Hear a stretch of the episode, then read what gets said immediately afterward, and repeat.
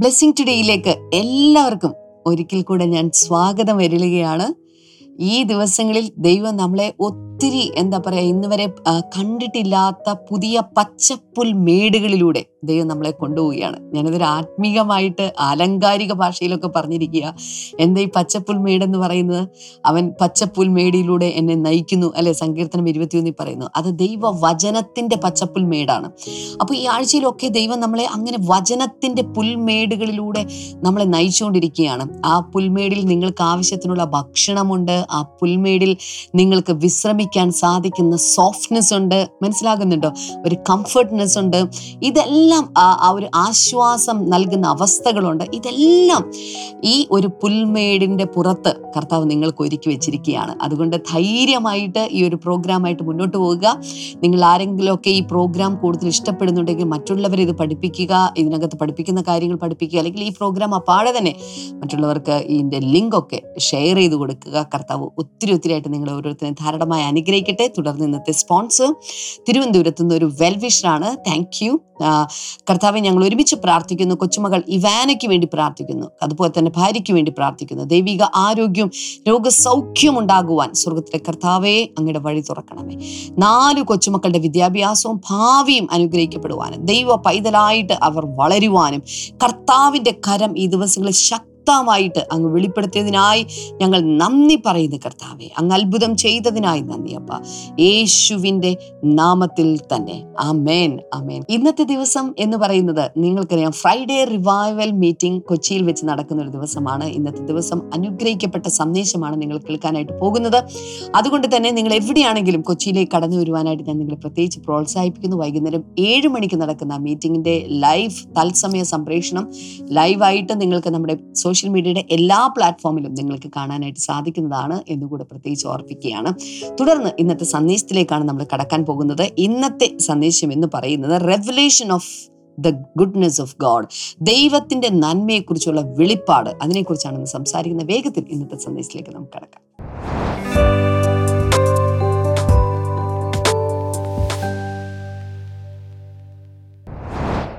South അമേരിക്കയുടെ തെക്കേ അറ്റത്ത് ടിപ്പിൻ്റെ അടുത്തുള്ള ഒരു ഐലൻഡിൽ മിഷണറിയായി പോയ അലൻ ഗാർഡിനർ എന്ന പേരുള്ള ഒരു മിഷണറിയുടെ ഒരു ചരിത്രം ഞാനിങ്ങനെ വായിച്ചു, ചെറിയ ഭാഗങ്ങൾ.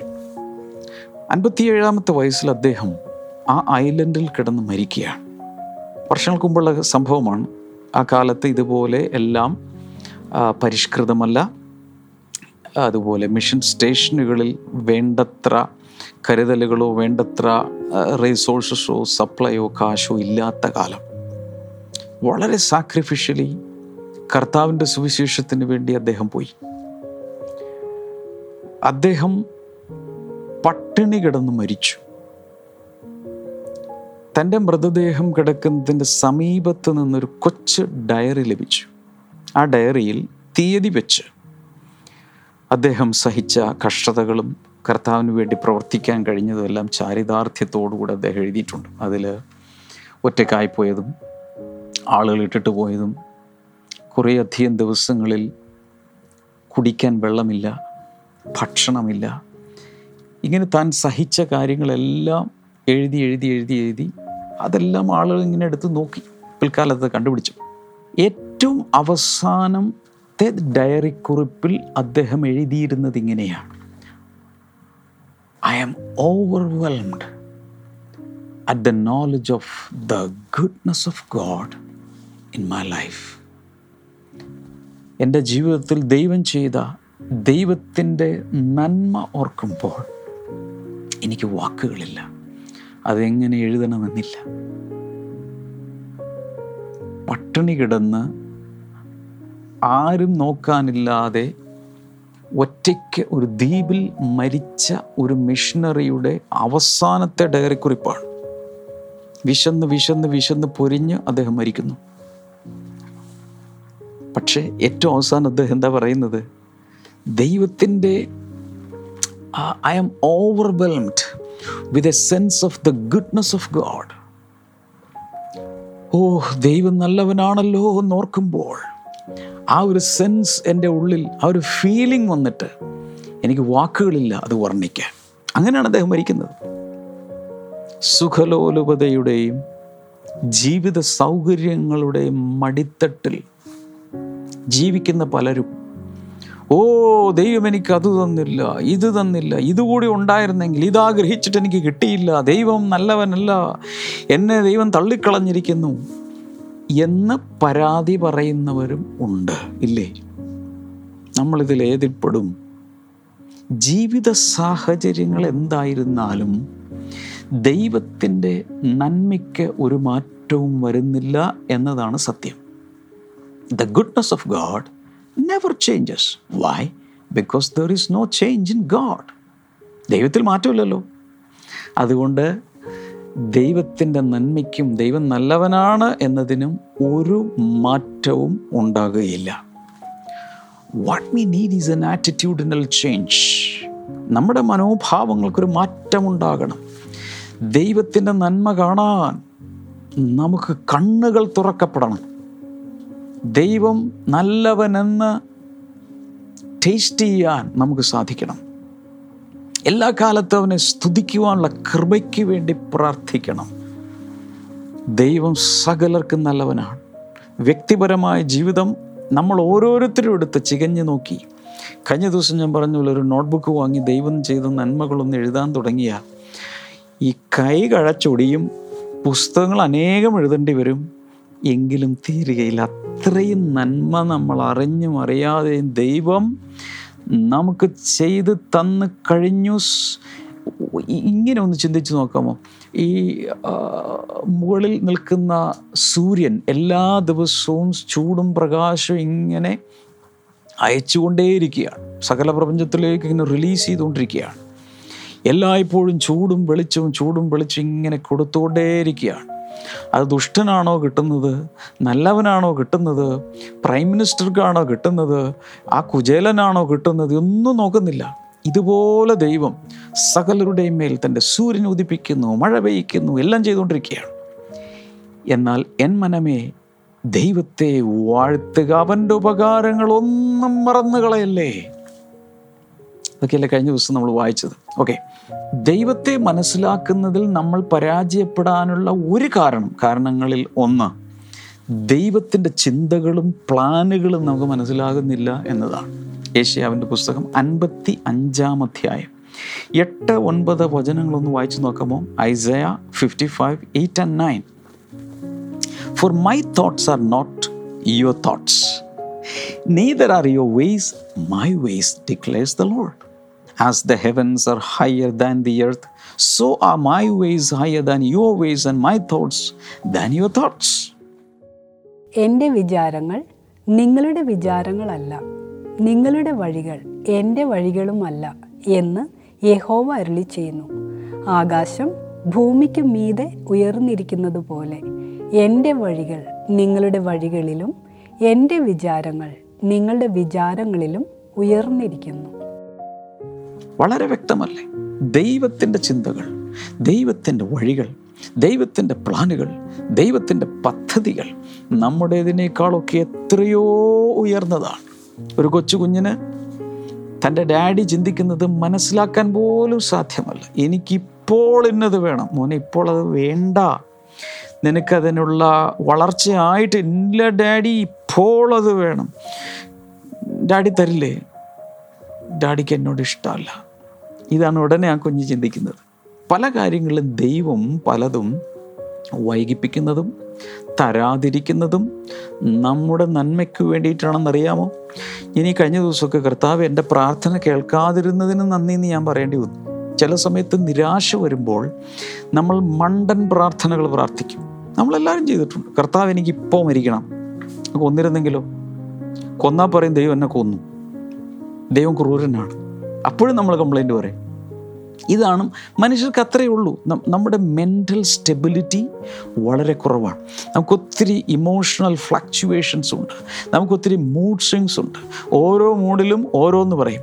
എനിക്കറിയാം, എനിക്ക് എൻ്റെ പ്രെയർ ഫോണിൽ ലഭിക്കുന്ന നിരവധി വാട്സപ്പ് മെസ്സേജുകളിൽ ചില സഹോദരിമാർ ചില സഹോദരന്മാർ ചില സമയത്ത് ഭയങ്കരമായി സാക്ഷ്യം പറഞ്ഞുകൊണ്ട് കർത്താവ് എനിക്ക് വേണ്ടി ഇന്നത് ചെയ്തു, ഇനി എൻ്റെ ജീവിതകാലം മുഴുവൻ കർത്താവിന് വേണ്ടി എന്ന് പറഞ്ഞുകൊണ്ട് ഒരു ദിവസം എനിക്ക് മെസ്സേജ് അയച്ചാൽ അതിൻ്റെ പിറ്റേ ദിവസം ആർ തലച്ച് കരഞ്ഞുകൊണ്ട് എൻ്റെ കർത്താവ് എന്നെ ഉപേക്ഷിച്ചിരിക്കുന്നു, ആകപ്പാട് പ്രശ്നമാണ് ബ്രദറെ, പ്രാർത്ഥിക്കുക. പിറ്റേ ദിവസം ചിലപ്പോൾ നല്ല മൂഡിലായിരിക്കും, ഇപ്പോൾ ബ്രദറെ വലിയ കുഴപ്പമൊന്നുമില്ല, കർത്താവ് നല്ലവനാണ്. പിറ്റേ ദിവസം കർത്താവ് ചീത്തയാകും. ഇങ്ങനെ നമ്മൾ നമ്മുടെ ഗ്രാഫ് ഇങ്ങനെ എപ്പോഴും മാറിക്കൊണ്ടിരിക്കും. എന്നാൽ ദൈവത്തിൻ്റെ ഗതിഭേദത്താലുള്ള ആച്ഛാദനമില്ല. In other words, there is no shadow of change in God. ദൈവത്തിൽ ഈ നിഴലുകൾ മാറുന്നത് പോലെ ദൈവത്തിന് മാറ്റമില്ല. സൂര്യൻ ഉദിച്ച് നീങ്ങുന്നതിനനുസരിച്ച് നിഴലുകളെല്ലാം മാറുകയാണ്, വെളിച്ചം മൂവ് ചെയ്യുന്നതിനനുസരിച്ച് നിഴലുകൾ മാറുകയാണ്. അതുപോലുള്ള മാറ്റം ദൈവത്തിലില്ല. He's constant, he's unchanging, he's immutable, he never changes. ദൈവത്തിൽ മാറ്റമില്ല. We can count on him. അപ്പോൾ ദൈവത്തിൻ്റെ ചിന്തകളൊക്കെ നമ്മുടെ ഇതിനേക്കാൾ വളരെ വലുതാണ് എന്ന് നമ്മൾ മനസ്സിലാക്കണം. ഇനി എന്താണ് ദൈവം ചിന്തിച്ച് കൂട്ടുന്നത്? എന്താ ദൈവം എന്താ ദൈവം എന്നെക്കുറിച്ച് ചിന്തിച്ചുകൊണ്ടിരിക്കുന്നത്? അങ്ങനെ ചിന്തിച്ചിട്ടുണ്ടോ? കർത്താവ് എനിക്ക് എന്നെക്കുറിച്ച് എന്താ ചിന്തിക്കുന്നത്? ചിന്തിച്ചിട്ടുണ്ടോ? ഇരമ്യാവിൻ്റെ പുസ്തകം ഇരുപത്തി ഒൻപത് പതിനൊന്നാമത്തെ വചനം വായിച്ചു നോക്കാമോ? അതിൽ പറയുന്നത്, for I know the plans I have for you, declares the Lord, plans to prosper you and not to harm you, plans to give you hope and a future. നിങ്ങൾ പ്രത്യാശിക്കുന്ന ശുഭഭാവി വരുവാൻ തക്കവണ്ണം ഞാൻ നിങ്ങളെക്കുറിച്ച് നിരൂപിക്കുന്ന നിരൂപണങ്ങൾ ഇന്നവ എന്ന് ഞാൻ അറിയുന്നു. അവ തിന്മയ്ക്കല്ല നന്മയ്ക്കത്രയുള്ള നിരൂപണങ്ങളെന്ന് യഹോവയുടെ അരുളപ്പാട്. കർത്താവ് പറയുന്നത്, നിനക്ക് വേണ്ടിയുള്ള എൻ്റെ പദ്ധതികൾ, എൻ്റെ പ്ലാനുകൾ ഇന്നതെന്ന് എനിക്കറിയാം എന്ന് പറയുമ്പോൾ ചിന്തകൾ. എത്ര പേർക്കറിയാം God is mindful of us? നമ്മെക്കുറിച്ച് ദൈവത്തിന് ചിന്തയുണ്ട്, നമ്മളെക്കുറിച്ച് കർത്താവിന് കരുതലുണ്ട്. അതുകൊണ്ടാണ് സകല ചിന്താകുലവും അവൻ്റെ മേലേക്ക് അങ്ങിട്ടേക്കാൻ പറയുന്നത്. I know the plans I have for you. എന്നിട്ട് പറയാം plans, what kinds of plans? ദൈവത്തിൻ്റെ പദ്ധതികൾ അല്ലെങ്കിൽ ചിന്തകൾ എന്താണ്? പ്ലാൻസ് ടു പ്രോസ്പർ യു, നിന്നെ അഭിവൃദ്ധിപ്പെടുത്തുവാനുള്ളത്, ആൻഡ് നോട്ട് ടു ഹാം, നിനക്ക് ഒരു ദോഷവും വരുത്തുവാനുള്ള ഒരു ചിന്തയും ദൈവത്തിനില്ല. Plans to give you hope and a future. ഒരു വലിയ പ്രത്യാശ, ഒരു വലിയ ഭാവി തരുവാനുള്ള ദൈവത്തിൻ്റെ പദ്ധതികൾ. വളരെ ക്ലിയർ അല്ലേ? ദൈവം നമ്മളെക്കുറിച്ച് ചിന്തിച്ചുകൊണ്ടിരിക്കുന്നത് നല്ല ചിന്തകളാണ്. നല്ലത് വരുവാൻ, നല്ലൊരു ഭാവി വരാൻ, ഇതൊക്കെയല്ലേ ചിന്തിച്ചുകൊണ്ടിരിക്കുന്നത്? വേണ്ട, അത് മനസ്സിലാക്കാൻ ബുദ്ധിമുട്ടാണെങ്കിൽ മക്കളുണ്ടെങ്കിൽ മാതാപിതാക്കന്മാർ ജസ്റ്റ് ഒന്ന് ചിന്തിക്കുക. നിങ്ങളെപ്പോഴും മക്കളെക്കുറിച്ച് എന്താ? അവൻ മുടിഞ്ഞു പോകണം, അവൻ എല്ലാ രീതിയിലും നശിക്കണം, ഇങ്ങനെയാണോ ചിന്തിക്കുന്നത്? എൻ്റെ മക്കൾ എങ്ങനെയെങ്കിലും അനുഗ്രഹിക്കപ്പെട്ട് നല്ല സ്ഥിതിയിലായി കാണാൻ, അതല്ലേ മാതാപിതാക്കൾ, നോർമലായിട്ടുള്ള മാതാപിതാക്കളുടെ ആഗ്രഹം അതല്ലേ? സ്വർഗത്തിലെ കർത്താവും നമ്മളെക്കുറിച്ച് അങ്ങനെയുള്ള ചിന്തകൾ, അങ്ങനെയുള്ള പദ്ധതികളാണ് ഒരുക്കിക്കൊണ്ടിരിക്കുന്നത്. എക്ലീസിയാസ്റ്റസ് ത്രീ ഇലവൻ, സഭാപ്രസംഗിയുടെ പുസ്തകം മൂന്നിൻ്റെ പതിനൊന്നിൽ കാണുന്നത്, he has made everything beautiful in its time, he has also set eternity in the human heart, yet no one can fathom what God has done from beginning to end. അവൻ സകലവും അതതിൻ്റെ സമയത്ത് ഭംഗിയായി ചെയ്തു, നിത്യതയും മനുഷ്യരുടെ ഹൃദയത്തിൽ വെച്ചിരിക്കുന്നു. എങ്കിലും ദൈവം ആദിയോടന്തം ചെയ്യുന്ന പ്രവൃത്തിയെ ഗ്രഹിക്കുവാൻ അവർക്ക് കഴിവില്ല. ദൈവം എല്ലാ സമയത്ത് ഭംഗിയായി ചെയ്യുന്നവനാണ്. ആ മൂന്നാം അധ്യായത്തിൻ്റെ ആദ്യം മുതൽ വായിച്ചാൽ എല്ലാത്തിനും ഒരു സമയമുണ്ട്. ദൈവം ഒരു സമയമനുസരിച്ച് സകലവും ചെയ്തുകൊണ്ടിരിക്കുന്നു എന്നൊക്കെയല്ല അവിടെ എഴുതിയിരിക്കുന്നത്. എല്ലാം ഭംഗിയായി അവൻ ചെയ്യുന്നു സമയത്ത്. എന്നാൽ വീണ്ടും അവൻ പറയുകയാണ്, മനുഷ്യൻ്റെ ഹൃദയത്തിൽ, മനുഷ്യൻ്റെ ഉള്ളിൽ ഒരു നിത്യത വെച്ചിട്ടുണ്ട്. എന്ന് വെച്ചാൽ ഒരു സ്പിരിറ്റ് ഇരിപ്പുണ്ട്. സ്പിരിറ്റാണല്ലോ ഇറ്റേണൽ. അവസാനം അദ്ദേഹം പറയുന്നു, yet no one can fathom, no one can measure what God has done from the beginning to end. ആദ്യം മുതൽ അവസാനം വരെ ദൈവം ചെയ്തുകൊണ്ടിരിക്കുന്ന, ആദ്യം മുതൽ അവസാനം വരെ ആൽഫയും ഒമേഗയും ആദ്യനും അന്തിനുമായ ദൈവം ആദ്യം മുതൽ അവസാനം വരെ ചെയ്തുകൊണ്ടിരിക്കുന്ന, നൂറ്റാണ്ടുകളിലൂടെ യുഗങ്ങളിലൂടെ ചെയ്തുകൊണ്ടിരിക്കുന്ന കാര്യങ്ങൾ മൊത്തം ഗ്രഹിച്ചെടുക്കാൻ ഒരാൾക്കും സാധ്യമല്ല. പോരെ, എനിക്കോ നിങ്ങൾക്കോ ദൈവം ചെയ്തുകൊണ്ടിരിക്കുന്ന മൊത്തം കാര്യങ്ങൾ ഗ്രഹിക്കുവാൻ സാധ്യമല്ല. അതുകൊണ്ടാണ് നമുക്ക് സംശയങ്ങളും ചോദ്യങ്ങളും പരാതികളും ഉള്ളത്. ദൈവം എന്തുകൊണ്ട് അങ്ങനെ ചെയ്തു, ദൈവം ഇങ്ങനെ ചെയ്താൽ പോരായിരുന്നു, ഞാനായിരുന്നു ദൈവമെങ്കിൽ ഞാൻ ഇങ്ങനെ ചെയ്തേ, ഇതൊക്കെ നമ്മൾ ചിന്തിക്കും. എന്നാൽ ദൈവം ചെയ്യുന്ന ബൃഹത്തായ വലിയ ഈ പ്രപഞ്ചത്തിലെ മൊത്തത്തിലുള്ള കാര്യങ്ങൾ ഗ്രഹിച്ചെടുക്കാൻ ഒരു മനുഷ്യനും സാധ്യമല്ല. അത് ശ്രമിച്ചാൽ പരാജയമായിരിക്കും ഫലം. പണ്ട് ഭക്തനായ ഒരു മനുഷ്യൻ ദൈവത്തെക്കുറിച്ച് മനസ്സിലാക്കാൻ, ദൈവത്തിൻ്റെ സ്നേഹം, ദൈവത്തിൻ്റെ ജ്ഞാനം, എന്താണ് ദൈവം എന്നൊക്കെ ചിന്തിച്ച് ഇങ്ങനെ തലപുണ്ണാക്കി മാനസിക രോഗിയാകുമോ എന്നൊക്കെ ഇങ്ങനെ ചിന്തിച്ചുകൊണ്ടിരിക്കുന്ന സമയത്ത് അദ്ദേഹം ഒരു കടൽ തീരത്തൂടെ പോകുമ്പോൾ ഒരു കുട്ടി അവിടെ ബീച്ചിൽ കളിക്കുകയാണ്. അപ്പോൾ ഒരു ചെറിയ ഷെല്ല് കക്കയുടെ തോടെടുത്തിട്ട് അവൻ ഓടിച്ചെന്ന് കടലിൽ നിന്ന്, സമുദ്രത്തിൽ നിന്ന് വെള്ളം കോരിയെടുത്തിട്ട് അവൻ കുഴിച്ചൊരു കുഴിയിൽ കൊണ്ടുവന്ന് ഒഴിക്കുകയാണ്. വീണ്ടും കുറച്ചുകൂടി വെള്ളം ഈ കക്കയുടെ തൊണ്ടിൽ ഷെല്ലിലെടുത്ത് ഒഴിക്കുന്നു. ഇങ്ങനെ ഓടി നടന്നവനിങ്ങനെ അവൻ്റെ ഉദ്ദേശം, ഞാനിപ്പോൾ ഈ വെള്ളം വറ്റിക്കും, ഈ സമുദ്രത്തിലെ വെള്ളം ഈ കക്കാത്തോട് കൊണ്ട് ഞാൻ ഓടി നടന്ന് ഇപ്പോൾ വറ്റിക്കും. അപ്പം ഈ ഭക്തനായ മനുഷ്യൻ്റെ ഉള്ളിൽ ദൈവം സംസാരിച്ചിട്ട് പറഞ്ഞു, മോനെ, ഇതുപോലൊരു ശ്രമമാണ് എന്നെക്കുറിച്ചും നീ നടത്തിക്കൊണ്ടിരിക്കുന്നത്. എൻ്റെ സ്നേഹമോ എൻ്റെ ജ്ഞാനമോ എന്നെയോ മന മുഴുവനായോ മനസ്സിലാക്കുവാനുള്ള നിൻ്റെ ശ്രമം ഈ ഷെല്ല് കൊണ്ട് കടൽ വെള്ളം വറ്റിക്കുവാൻ ശ്രമിക്കുന്നൊരു ബാലൻ്റെ പോലെയാണ്. അദ്ദേഹത്തിന് അന്ന് മനസ്സിലായ ദൈവം അപ്രമേയനാണ്, അഗോചരമാണ് അവൻ്റെ വഴികൾ, അവൻ്റെ സ്നേഹത്തിൻ്റെ നീളം, വീതി, ആഴം, ഉയരം, ഇതൊക്കെ ഗ്രഹിക്കുവാൻ കൊച്ചു തലച്ചോറുള്ള നമുക്ക്, ഏതാനും ഔൺസ് മാത്രം തലച്ചോറുള്ള നമുക്ക് പൂർണ്ണമായും സാധ്യമല്ല. കുറേയൊക്കെ വെളിപാടിൽ നമുക്ക് മനസ്സിലാക്കാമെന്നേ ഉള്ളൂ. അതുകൊണ്ട് ദൈവത്തിൻ്റെ സകല വഴികളും പ്രവൃത്തികളും പദ്ധതികളും യുഗങ്ങളായുള്ള അവൻ്റെ ആക്ടിവിറ്റീസും മനസ്സിലാക്കാൻ നമുക്ക് ഉള്ള കഴിവുകേട് സമ്മതിച്ചു കൊടുത്ത്, ദൈവവചനം പറയുന്നത് വിശ്വസിക്കുന്നതല്ലേ കുറച്ചുകൂടി ബുദ്ധി. ദൈവവചനം പറയുന്നത് God is good, there is no evil in him. ദൈവത്തിൽ തിന്മയില്ല, ദൈവത്തിൽ തിന്മയില്ല, ദോഷമായിട്ടൊന്നും താതൻ എന്നോട് ചെയ്യുകയില്ല.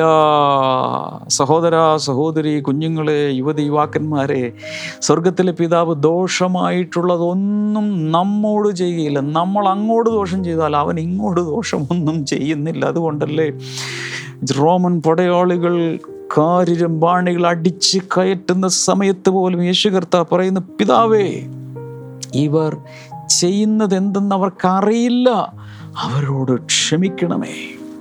നമ്മൾ ദോഷം ചെയ്താലും ഇങ്ങോട്ട് ദോഷം പ്രവർത്തിക്കാതെ നമ്മുടെ ഗുണത്തിന് വേണ്ടി പ്രാർത്ഥിക്കുന്ന, പ്രവർത്തിക്കുന്ന നല്ലവനായൊരു ദൈവത്തെ നല്ലവനായി കണ്ട് ആരാധിക്കാനും സ്തുതിക്കാനും അവനെ ശുശ്രൂഷിക്കാനുമുള്ള ഒരു തീരുമാനമല്ലേ നമ്മൾ എടുക്കേണ്ടത്? അങ്ങനൊരു തീരുമാനം എടുക്കാമോ? ഞാൻ നിങ്ങളോട് പറഞ്ഞിട്ടുണ്ട്, ദൈവത്തെ രുചിച്ചറിയാൻ രണ്ട് വഴികൾ. ഒന്ന്, ദൈവവുമായി നിരന്തരം സമ്പർക്കം പുലർത്തി ദൈവത്തോട് ചേർന്ന് ജീവിക്കുമ്പോൾ ദൈവം നൽകുന്ന വ്യക്തിപരമായ അനുഭവങ്ങളിലൂടെ നമുക്ക് ദൈവത്തെ രുചിച്ചറിയാം. രണ്ടാമതൊന്ന് ഉള്ളത് ദൈവവചനമാകുന്ന നിർമ്മലമായ, ശുദ്ധമായ ആത്മീയ പാൽ കുടിച്ചു വളരണം. ദൈവവചനത്തിലൂടെ ദൈവത്തെ രുചിച്ചറിയാമെന്നർത്ഥം. ഇവിടെ ഒരു പ്രശ്നമുണ്ട്. ചിലരൊക്കെ പോയി പഴയ നിയമം അങ്ങോട്ട് വായിച്ച് വായിച്ച് വായിച്ച് ഇങ്ങ് വരുമ്പോൾ, ഹോ, എന്നോട് പറഞ്ഞിട്ടുണ്ട്, ഇങ്ങനെയാണോ ദൈവം, ഇതാണോ ദൈവത്തിൻ്റെ സ്വഭാവം? മനുഷ്യരെ കൂടെ തമ്മിലടിപ്പിക്കുന്നു, യുദ്ധം ചെയ്യിക്കുന്നു, കൊല്ലിക്കുന്നു, ബലി കഴിപ്പിക്കുന്നു, ഇതാണോ ദൈവം എന്ന് ചിന്തിച്ചിട്ടുണ്ട്. എവിടെയാണ് തെറ്റുപറ്റിയത്? എന്നാൽ അതേസമയം തന്നെ ദൈവത്തിനൊരു മാറ്റവുമില്ലെന്നും പറയുന്നുണ്ട്. ഞാൻ കൂടെ കൂടെ പറയാറുള്ളൊരു കാര്യം, പുതിയ നിയമത്തിലേക്ക് വന്നപ്പോൾ ദൈവം അങ്ങ് അനുദപിച്ച് സോഫ്റ്റായി പഞ്ഞിക്കെട്ട് പോലെയായി വളരെ ആർദ്രതയുള്ളവൻ, പഴയ നിയമത്തിൽ ക്രൂരനായൊരു ദൈവം. യേശു കർത്താവ് ഇവിടെ വന്നപ്പോൾ ദൈവം അങ്ങ് മാനസാന്തരപ്പെട്ടു. ദൈവത്തിൻ്റെ സ്വഭാവത്തിന് ഒരു മാറ്റവും സംഭവിക്കുന്നില്ല എന്ന് നമ്മൾ ആദ്യം മനസ്സിലാക്കണം. എന്നാൽ എന്തുകൊണ്ടാണ് പഴയ നിയമം പുതിയ നിയമം വായിക്കുമ്പോൾ ഈ വ്യത്യാസം തോന്നുന്നത്? പല സ്ഥലങ്ങളിൽ ദൈവം കാഠിന്യമുള്ളവനായും ക്രൂരനായിട്ടൊക്കെ കാണുന്നത് എന്തുകൊണ്ടാണ്? ഉത്തരം, പഴയ നിയമത്തിൽ ദൈവത്തിൻ്റെ ഫുൾ റെവലേഷൻ വന്നിട്ടില്ല.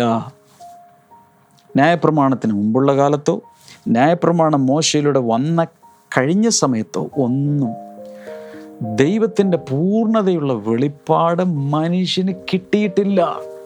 ന്യായപ്രമാണം വളരെ ന്യായപ്രമാണം പൂർണ്ണതയുള്ളതാണ്. അത് പൂർണ്ണമായി അനുസരിച്ച പൂർണ്ണമായി അനുസരിക്കുന്നതിൽ മനുഷ്യൻ പരാജയപ്പെടുകയാണ്. അതുകൊണ്ട് പഴയ നിയമം വായിക്കുമ്പോൾ ഒരു മൂടുപടം കിടക്കുകയാണ്, കൃത്യതയില്ല. പഴയ നിയമത്തിലെ ഏതെങ്കിലും ഒരു വേദഭാഗം ഒരു കോണ്ടെക്സ്റ്റ് എടുത്തിട്ട് കണ്ടോ ദൈവത്തിൻ്റെ സ്വഭാവം, ദൈവം നല്ലവനല്ല എന്ന് പ്രൂവ് ചെയ്യാൻ ആരും ശ്രമിക്കരുത്. ആ സമയത്ത് ദൈവത്തിൻ്റെ പൂർണ്ണത, ന്യായപ്രമാണം ദൈവത്തിൻ്റെ പൂർണ്ണമായ റെപ്രസെൻറ്റേഷനോ വെളിപ്പാടോ അല്ല. പ്രോഗ്രസീവായി ദൈവം തന്നെ വെളിപ്പെടുത്തിക്കൊണ്ടിരിക്കുന്നതേ ഉള്ളൂ. പഴയ നിയമത്തിലെ ചില സംഭവങ്ങൾ ദൈവത്തിൻ്റെ പൂർണ്ണതയുടെ വെളിപ്പാടല്ല.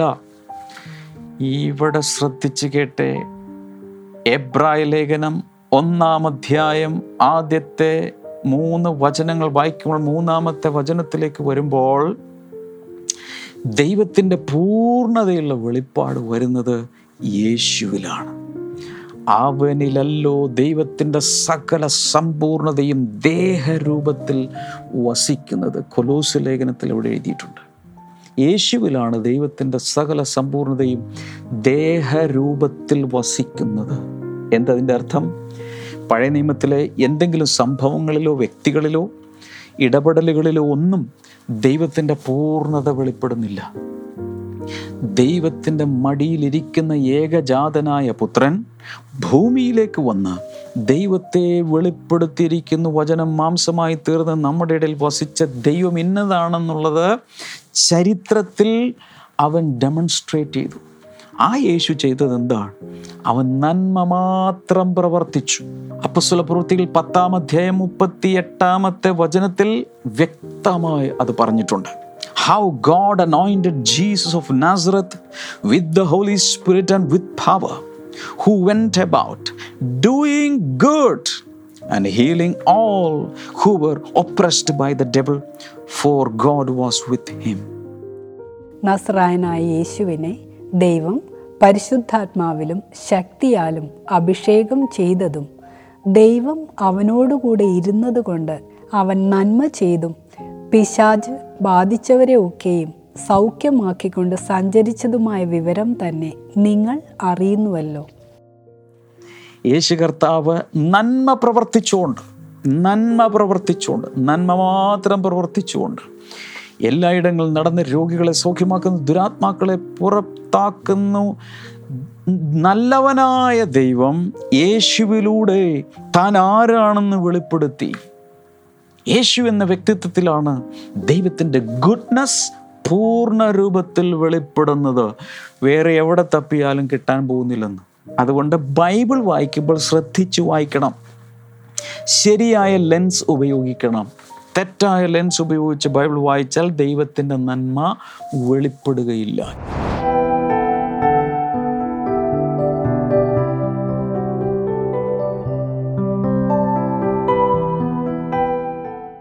എന്താണ് ഈ അമ്മയുടെ സാക്ഷി? ഈ അമ്മയുടെ പേര് ലീലാമ്മ, മാങ്ങാത്തൊട്ടി എന്ന് പറയുന്ന സ്ഥലത്ത് നിന്ന് വരുന്നു. ഈ അമ്മയ്ക്ക് കഴിഞ്ഞ ഒരു വർഷമായി നമ്മുടെ രാജാക്കാട് ബ്ലെസ്സിംഗ് സെന്ററിൽ വരുന്ന അമ്മയാണ്.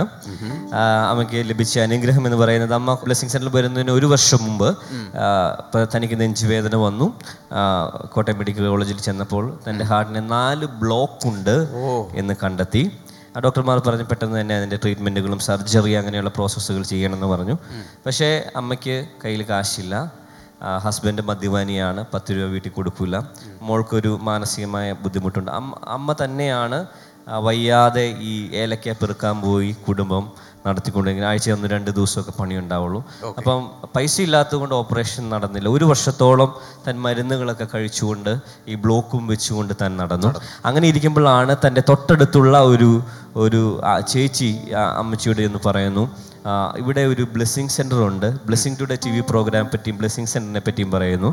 അമ്മ പിറ്റേ ദിവസം പിറ്റേ ആഴ്ചയിൽ ഞായറാഴ്ച നമ്മുടെ ബ്ലെസ്സിങ് സെൻ്ററിൽ വന്നു, ആരാധനയൊക്കെ ഇഷ്ടപ്പെട്ടു. പിന്നെ അടുത്ത ആഴ്ച താനിവിടെ ആരാധനയ്ക്ക് പങ്കെടുത്തുകൊണ്ടിരുന്നപ്പോൾ, നമ്മുടെ ലൈവ് ടെലികാസ്റ്റ് നടന്നുകൊണ്ടിരുന്നപ്പോൾ, ആരാധനയുടെ മധ്യേ അമ്മയ്ക്കൊരു കുളിരു കോരുന്നത് പോലത്തെ ഒരു അനുഭവം. ഞായറാഴ്ച രാജാക്കാട് ബ്ലെസ്സിങ് സെൻ്ററിൽ ആരാധിക്കുമ്പോൾ ആരാധിക്കുമ്പോൾ ലൈവ് ഇതാ പങ്കെടുത്തുകൊണ്ട് ശുശ്രൂഷയുടെ ഇടയിൽ തനിക്കൊരു കുളിരു കോരുന്ന പോലൊരു അനുഭവം തനിക്കുണ്ടായി. അമ്മച്ചി തിരികെ പോകുന്നു. അമ്മച്ചി പറഞ്ഞത് അതിന് മുന്നേ അമ്മയ്ക്ക് ഒരു ഗ്ലാസ് വെള്ളം എടുത്ത് പൊക്കാൻ പോലും പറ്റില്ല, ഒരു സാധനം എടുത്ത് അത്രയും പോലും ഹാർട്ടിന്റെ ബ്ലോക്ക് ഉള്ളതുകൊണ്ട് ഒരു വെയിറ്റ് ഉള്ള ഒരു സാധനം എടുക്കാൻ പറ്റില്ല, ഒന്നും ചെയ്യാൻ പറ്റില്ല. പക്ഷെ അമ്മ പറയുന്ന അന്ന് വീട്ടിൽ തിരിച്ചതിന് ശേഷം തനിക്ക് ആ പ്രയാസങ്ങൾ മാറി, ശ്വാസം മുട്ട് മാറി, വലിയൊരു സൗഖ്യവും റിലീഫും അമ്മയ്ക്ക് കിട്ടി. അതിനുശേഷം ഒരു മൂന്നാഴ്ചക്ക് ശേഷം പിന്നീട് താൻ ടെസ്റ്റ് ചെയ്യാൻ വേണ്ടി മെഡിക്കൽ കോളേജിൽ ചെന്നപ്പോൾ അവിടെ ടെസ്റ്റ് ചെയ്തപ്പോൾ ഡോക്ടർമാർ പറഞ്ഞെന്നാണ് അമ്മ പറയുന്നത്, ആ ബ്ലോക്കുകളൊന്നും അവിടെ ഇല്ല, കർത്താവ് പൂർണ്ണമായി സൗഖ്യമാക്കി. ഇന്ന് ഒരു വർഷത്തോളമായി അമ്മ ഇവിടെ സ്ഥിരമായി നമ്മുടെ ബ്ലെസ്സിങ് സെന്ററിൽ ആരാധനയ്ക്ക് വരുന്നു, ഒരു കുഴപ്പവുമില്ല. ഇന്ന് ജോലിക്ക് പോകാം. ദൈവം സമ്പൂർണമായി അമ്മയെ സൗഖ്യമാക്കിയിരിക്കുകയാണ്. അമ്മ സത്യമാണോ ഈ പറയുന്നത്? ബ്ലോക്ക് അവിടെ ഇല്ലെന്ന് ഡോക്ടർ പറഞ്ഞു? ചെക്ക് ചെയ്തിട്ടാണോ പറഞ്ഞത്? ജോലി ചെയ്യുന്നത് നീ ജോലി ചെയ്യാൻ വരികയായിരുന്നു, ഒരു ഗ്ലാസ് വെള്ളം എടുക്കാൻ. അപ്പൊ ഈ ഓപ്പറേഷൻ നടന്നില്ലേ, സർജറി നടന്നില്ല? ഞാൻ സാക്ഷ്യങ്ങളിൽ നിരീക്ഷിച്ച് കണ്ടെത്തിയ ഒരു കാര്യം, ഏറ്റവും കൂടുതൽ അത്ഭുതങ്ങൾ നടക്കുന്നത് ഓപ്പറേഷൻ ചെയ്യാൻ ചികിത്സയ്ക്ക് കാശില്ലാത്തവരുടെ ജീവിതത്തിലാണ്. കർത്താവ് കണ്ടറിഞ്ഞ് പ്രവർത്തിക്കും. ഞാൻ കണ്ടിട്ടുണ്ട് ലക്ഷങ്ങൾ ബാങ്കിലുണ്ട്, ആളുകളുണ്ട്, സഹായിക്കാൻ ആളുകളുണ്ട്. അങ്ങനെയുള്ളവർക്ക് ചിലപ്പോൾ സർജറിയൊക്കെ നടന്നു വന്നിരിക്കും. പക്ഷേ കയ്യിൽ കാശില്ലാതെ ദൈവത്തോടൊരൊറ്റ നിലവിളി, കർത്താവ് നീ എന്നെ സൗഖ്യമാക്കിയില്ലെങ്കിൽ എൻ്റെ കാര്യം പോക്ക എന്ന് പറയുന്നവർക്ക് വേണ്ടി കർത്താവ് വേഗത്തിൽ പ്രവർത്തിക്കും. ഒരു പക്ഷേ ഇവിടെ ഇരിക്കുന്നവരിൽ ഡോക്ടേഴ്സ് ഒരുപക്ഷെ ചികിത്സാ മുറകൾ പറഞ്ഞു കാണാനുള്ള കാശ് കയ്യിലില്ല. അതിനേക്കാൾ വലിയൊരു ഡോക്ടർ ഇവിടെ സന്നിഹിതനാണ്. ആ കർത്താവിന് പൂർണ്ണ സൗഖ്യം നൽകി ഈ അമ്മയെ സൗഖ്യമാക്കിയതുപോലെ സർജറി കൂടാതെ സൗഖ്യമാക്കാൻ കർത്താവിന് മനസ്സുണ്ട്. കർത്താവ് ചോദിക്കുന്നത്, എനിക്ക് മനസ്സുണ്ട് സൗഖ്യമാകാൻ, നിനക്ക് മനസ്സുണ്ട്.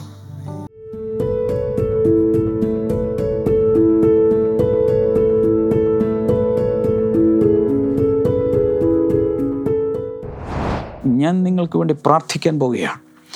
ഈ വെളിപാട് നമുക്കേവർക്കും ഉണ്ടാകട്ടെ യേശുവിൻ്റെ നാമത്തിൽ. ദൈവം നല്ലവനാണെന്നുള്ള വെളിപാട് സകലർക്കും വന്നു ചേരേണ്ടതിനായി ഞാൻ അങ്ങോട്ട് പ്രാർത്ഥിക്കുന്നു. നന്ദി യേശുവേ, ഹാലേലൂയ. കർത്താവേ, യേശുവിലൂടെ രോഗികളെ സൗഖ്യമാക്കി ദുരാത്മാക്കളെ പുറത്തെടുത്തതുപോലെ ഇപ്പോൾ അങ്ങ് ചെയ്യണമെന്ന് ഞാൻ പ്രാർത്ഥിക്കുന്നു യേശുവിൻ്റെ നാമത്തിൽ. രോഗങ്ങളുടെ പുറകിലിരിക്കുന്ന ദുരാത്മാക്കൾ യേശുവിൻ്റെ നാമത്തിൽ മാറട്ടെ. പല രോഗങ്ങളെയും പുറകിൽ ദുരാത്മാക്കളുണ്ട്. ഇപ്പോൾ ഇത് കണ്ടുകൊണ്ടിരിക്കുന്ന വിശ്വസിച്ച് പ്രാർത്ഥിക്കുന്നവരുടെ മേലുള്ള സകലവും യേശുവിൻ്റെ നാമത്തിൽ യേശുവിൻ്റെ നാമത്തിൽ യേശുവിൻ്റെ നാമത്തിൽ മാറിപ്പോകട്ടെ. വേദനകളുടെ പുറകിലിരിക്കുന്ന ദുരാത്മാക്കൾ യേശുവിൻ്റെ നാമത്തിൽ മാറിപ്പോകട്ടെ. Thank you Lord. കഠിനമായ രോഗങ്ങൾ, വേദനകൾ മാറിപ്പോകട്ടെ. കൈകൾ നീട്ടി സ്വീകരിക്കുക, സ്വീകരിക്കുക, സ്വീകരിക്കുക യേശുവിൻ്റെ നാമത്തിൽ യേശുവിൻ്റെ നാമത്തിൽ യേശുവിൻ്റെ നാമത്തിൽ. Miracles are happening right now. Medical റിപ്പോർട്ടുമായിട്ട് മരുന്ന് കുപ്പിയുമായിട്ട് വല്ലാത്തൊരു ഷേപ്പിലൊക്കെ ആയിരിക്കും ഒരുപക്ഷെ ഹോസ്പിറ്റലിൽ ഇരുന്നുകൊണ്ടായിരിക്കും നിങ്ങളിത് കാണുന്നത്. യേശു നിങ്ങളെ തൊടുന്നു, യേശു നിങ്ങളെ തൊടുന്നു, യേശു നിങ്ങളെ, നല്ലവനായ യേശു നിങ്ങളിപ്പോൾ തൊടുകയാണ്. രോഗസൗഖ്യത്തെ സ്വീകരിച്ച് സ്തോത്രം ചെയ്യുക. കർത്താവിന് നന്ദി കരയറ്റുക. Thank you Lord, thank you Lord. ആമേൻ. ഇന്ന് വൈകിട്ട് നമുക്ക് ഹീലിംഗ് ക്രൂസേഡ് ഉണ്ട്, മറന്നു പോകരുത്. പ്രെയർ ലൈൻ നമ്പർ നിങ്ങൾക്ക് സ്ക്രീനിൽ കാണാമല്ലോ. ഇപ്പോൾ തന്നെ വിളിക്കുക. വിളിച്ചിട്ട് കിട്ടിയില്ലെങ്കിൽ പിന്നീട് വിളിക്കുക. നിങ്ങളുടെ പ്രാർത്ഥനാ വിഷയങ്ങൾക്ക് വേണ്ടി ചില ശുശ്രൂഷകർ പ്രാർത്ഥിക്കും. കർത്താവ് നിങ്ങളെല്ലാവരെയും ധാരാളമായി അനുഗ്രഹിക്കട്ടെ. നാളത്തെ മോർണിംഗ് ഗ്ലോറിയിൽ നമുക്ക് വീണ്ടും കാണാം. God bless you. ബൈ.